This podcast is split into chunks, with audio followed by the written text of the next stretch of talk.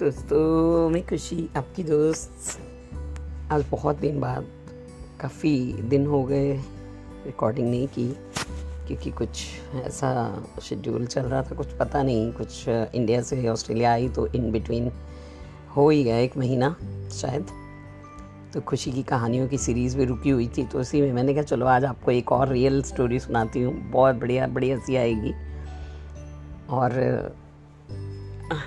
शायद आपको पसंद भी आए बात, बहुत लाइफ की मेरी रियलिटीज़ इतनी सारी शरारतें हम लोग बचपन में भी करते हैं और हमारे साथ जो हुआ है, वही रियल लाइफ की स्टोरीज़ मैं आपको बताती हूँ। तो हमारी नानी जो बुज़ुर्ग हमारे पुराने थे, उनको तो एक ही लैंग्वेज आती थी, पंजाबी। और कोई लैंग्वेज ही नहीं आती बिकॉज़ वो सरदार थे, पंजाबी थे। तो मम्मा की मदर। तो वो आई उन हरियाणा में हरियाणा में हिंदी बोली जाती है प्योर हिंदी। और वहाँ पर प्योर पंजाबी। पंजाब से आई हुई थी, बिल्कुल। और, आई तो अब उन्हें हिंदी की बड़ी प्रॉब्लम समझ में नहीं भी आ रही है और बोलना भी नहीं आ रहा है। थोड़ी बहुत समझती, बोलती थी मिक्स करके। तो वो जो मिक्स करके बोलती थी ना, वो एक फ़नी सी लैंग्वेज बन जाती थी। तो बड़ा, उनकी बातें सुनकर हम लोग खूब हंसा करते थे।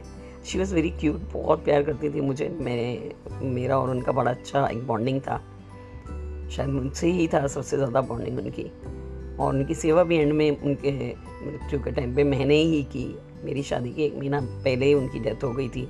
शायद वो इसीलिए मर भी गई कि ये जा रही है, अब कौन मेरी सेवा करेगा? तो अब वो तो चलो पुरानी बातें हैं, लेकिन नानी नाना जी की डेथ के बाद हमारे पास आ गई थी अम्बाला हरियाणा में। ये मामा जी अकेले बेटे थे तो बोली कि चलो वो भी तुम्हारे, हमारे पापा के साथ कुछ काम साइंटिफिक का काम करते थे तो करेंगे। तो कर करने लगे वहीं रहने लगे घर ले लिया उन्होंने थोड़ा पड़ोस में तो वो हरियाणा में एक कल्चर है कि बाहर चार पाइयाँ बिछा के लोग बैठ जाते हैं। अब नानी की लैंग्वेज की प्रॉब्लम हम लोग तो आजकल के बच्चे हम लोग तो फिर हिंदी बोलते थे हिंदी हरियाणा की लैंग्वेज ही थी और सब लोग बोलते थे हिंदी तो हम भी बोलते थे तो घर में हम पंजाबी चलती थी। पापा पंजाबी थे मोने लेकिन मम्मी सिख थी परिवार से।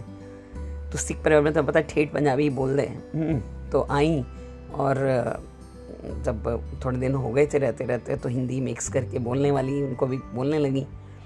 तो एक दिन क्या हुआ कि वो गली में लोग चार पहियाँ बिछा के बैठ जाते हैं। हरियाणा का कल्चर ऐसा है कुछ कि वो चार पहियाँ बिछा के और ताश खेलेंगे मेल लोग और फीमेल लोग।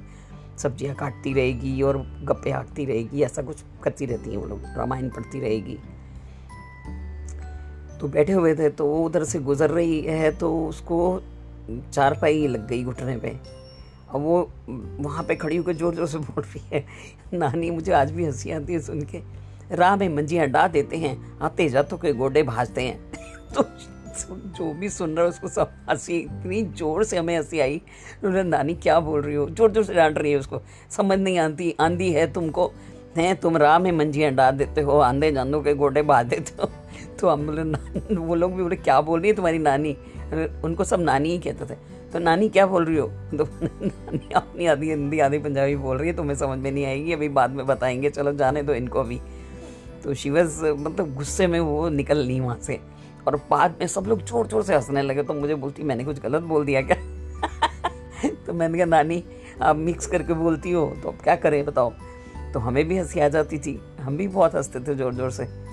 तो ऐसे ही मेरे नाना जी भी, नाना जी की कहानी भी मैं मतलब उनकी भी बहुत सी बात, एक बात ऐसी इतनी फ़नी बातें होती हैं कि मतलब कई बार लाइफ में ना वो स्टोरीज़ बन जाती हैं।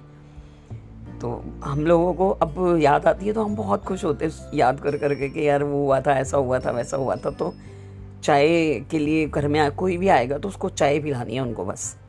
तो वो बोले कि नहीं पीनी है। अरे तत्ता पानी है, पी ले। तो दूसरा बंदा, तत्ता पानी है, पी ले। क्या मतलब गर्म पानी तो है, चाय का क्या होता है? चाय तो गर्म पानी होती है। तो वो पुरानी लोग, पुरानी बातें, उनका मज़ा ही कुछ और हुआ करता था और बड़ा अपनापन, बड़ा प्यार, कोई गुस्सा भी नहीं करता था, कोई बुरा भी नहीं मानता था।